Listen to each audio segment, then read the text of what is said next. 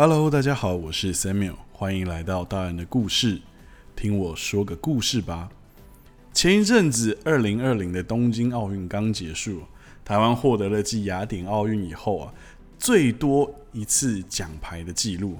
而每一次的运动比赛啊，总是会出现许多让人感动的时刻。而今年的奥运呢，更是话题连连，像是奥地利的 Anna Kissenhofer。他在自行车公路赛上夺得了冠军，而他的背景居然是一名数学博士。而在田径场上的跳高项目，则出现了百年难得一见的双金牌。更不用说这一次台湾的运动好手在场上奋勇拼斗的英姿了。在这一次的东京奥运中，最让你印象深刻的画面是什么呢？是祁阳组合夺金牌的感动，还是小戴努力不懈的奋战？亦或是小林同学在桌球项目中那无所畏惧的表现呢？对我来说啊，最让我印象深刻的，无非是郭幸存在挑战一百四十一公斤试举的时候，即便失败了，脸上却依旧绽放着灿烂的笑脸。那时候啊，不晓得虏获多少人的心，也成为了这一次东京奥运上最美的时刻。不过说到举重项目，同样是在试举失败上面，有另外一个人让我印象更加的深刻。而关于这个人的故事，且听我娓娓道来。这个男的名叫大卫·卡托亚塔乌，他皮肤黝黑，有着一个仿佛天塌下来都无所谓的灿烂笑容。你可别他长得矮矮胖胖的，大卫。卡托亚塔乌可是一名举重国手，在这一次的东京奥运的一百零五公斤级举重舞台上，来自吉里巴斯的选手大卫卡托亚塔乌，在第三次挺举试举中，他挑战了两百零八公斤，但是他失败了。可是大卫并没有像其他选手一样懊恼、失望或者生气，他用他的招牌笑容。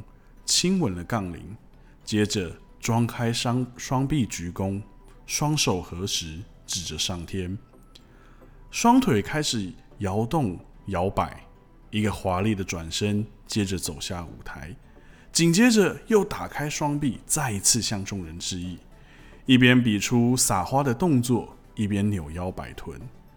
他踏着轻快的舞步，加上脸上那比阳光还要灿烂的笑容。不止引起了众人的目光，甚至获得了比金牌选手还要更多的欢呼与掌声，也让人几乎忘记了，在刚才他其实挺举失败了。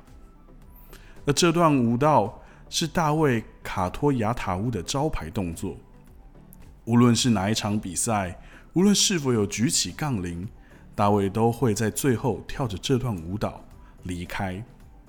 而也因为他总是如此开心的跳舞着，大家称大卫卡托雅塔乌的这段舞蹈称作为开心舞或快乐舞。而大卫的这个开心舞，在二零一六年的里约奥运开始受到了媒体的注意。在当时，他接受了《时代》杂志的采访时，大卫卡托亚塔乌这样是说道：“我来自吉里巴斯。”这是一个不太大的国家，甚至你可能根本没听说过，你也许完全不晓得它在哪。而如今，我站上了全球瞩目的赛场上，我希望能够借由我的力量，让大家来关注我的家乡。在我的国家，近年因为一直受到海平面不断上升的影响，很多人失去了家园。连生活都有困难。如果这个问题一直被忽视，很快的，我们的国家就会从地球上消失。大卫·卡托亚塔乌并不是第一次希望国际重视吉里巴斯因全球暖化面对的问题。他也曾经写信给英国联邦运动会联合会，希望真的有能力的人能够给予他们国家帮助。在信中，他是如此写道：“我一生从未感到如此无助。作为一名运动员，我为我的国家付出了一切，但我无法挽救它。我的国家在不存在，甚至被人遗忘。我请求你的帮助。去年，我为我自己建造了我唯一能够负担得起的房子，一个传统的小屋，就在我父母家的隔壁。而在几个月后，它就被海浪摧毁。我到学校参观，孩子们都渴望成为伟大的人物。可是，当我们的国家正在消失时，我要如何向他们撒谎，并告诉他们这些孩子的梦想可能会实现呢？我恳求世界各国，现在看看吉里巴斯正在发生什么。We will be the first to go。而大卫·卡托亚塔乌生长的吉里巴斯究竟在哪呢？吉里巴斯共和国是太平洋上的一个岛屿国家，它由三十二个环礁岛和一个珊瑚岛组合而成，同时啊，也是世界上唯一一个横跨四个半球的国家。尽管它有三十二个环礁岛，但因为全球暖化导致海平面的上升，海能够居住的环礁岛其实也所剩无几。海平面的上升也导致当地的泥土和地下水盐化，这使得吉里巴斯的井水无法饮用，居民只能够透过收集雨水作为饮用水。而可耕地的盐化让原本就不易种植农作物的吉里巴斯。更面对严重的经济与粮食的危机。假设海平面的上升并没有减缓或是消退，甚至只要再过个五年或十年，这个国家将不复存在在世界地图上。大卫·卡托亚塔乌参加过三次奥运，世界排名第三十七名。或许这个成绩你会认为并不怎么亮眼。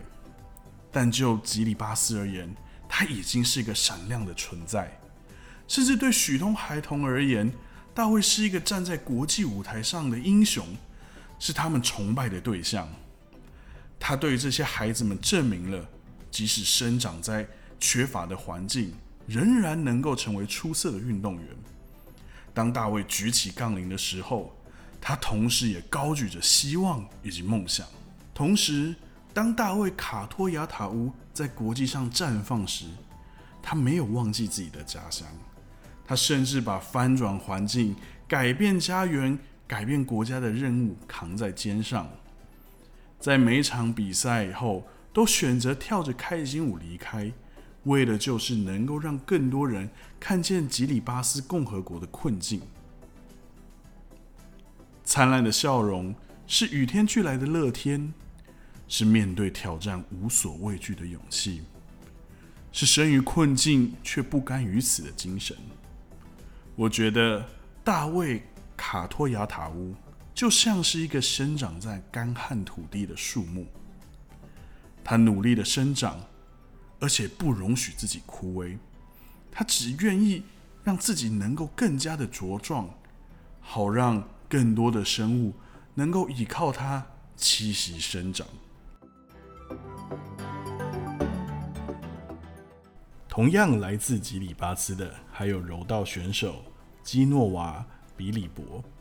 今年二十七岁的他代表国家参加七十公斤级女子柔道，同时他也是这一次东京奥运代表吉里巴斯开幕式的旗手。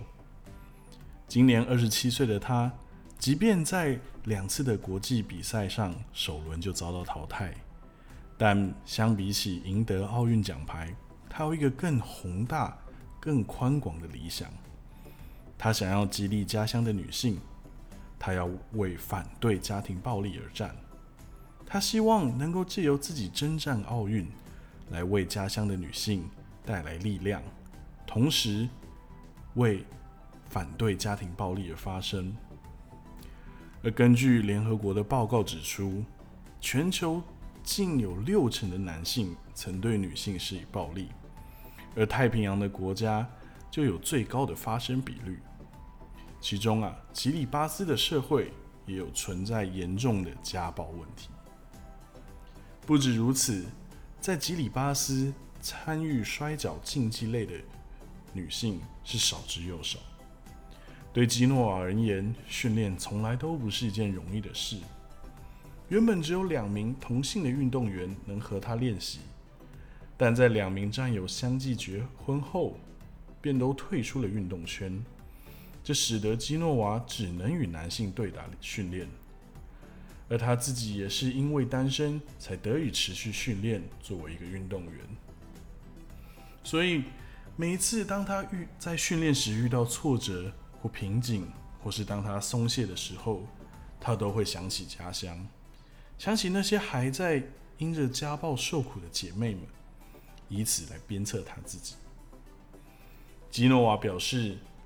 我的家乡有太多家庭暴力的发生，大多数男性都殴打他们的妻子，但没有人会阻止。大家都觉得这是他们的家事，但我不同意这种看法。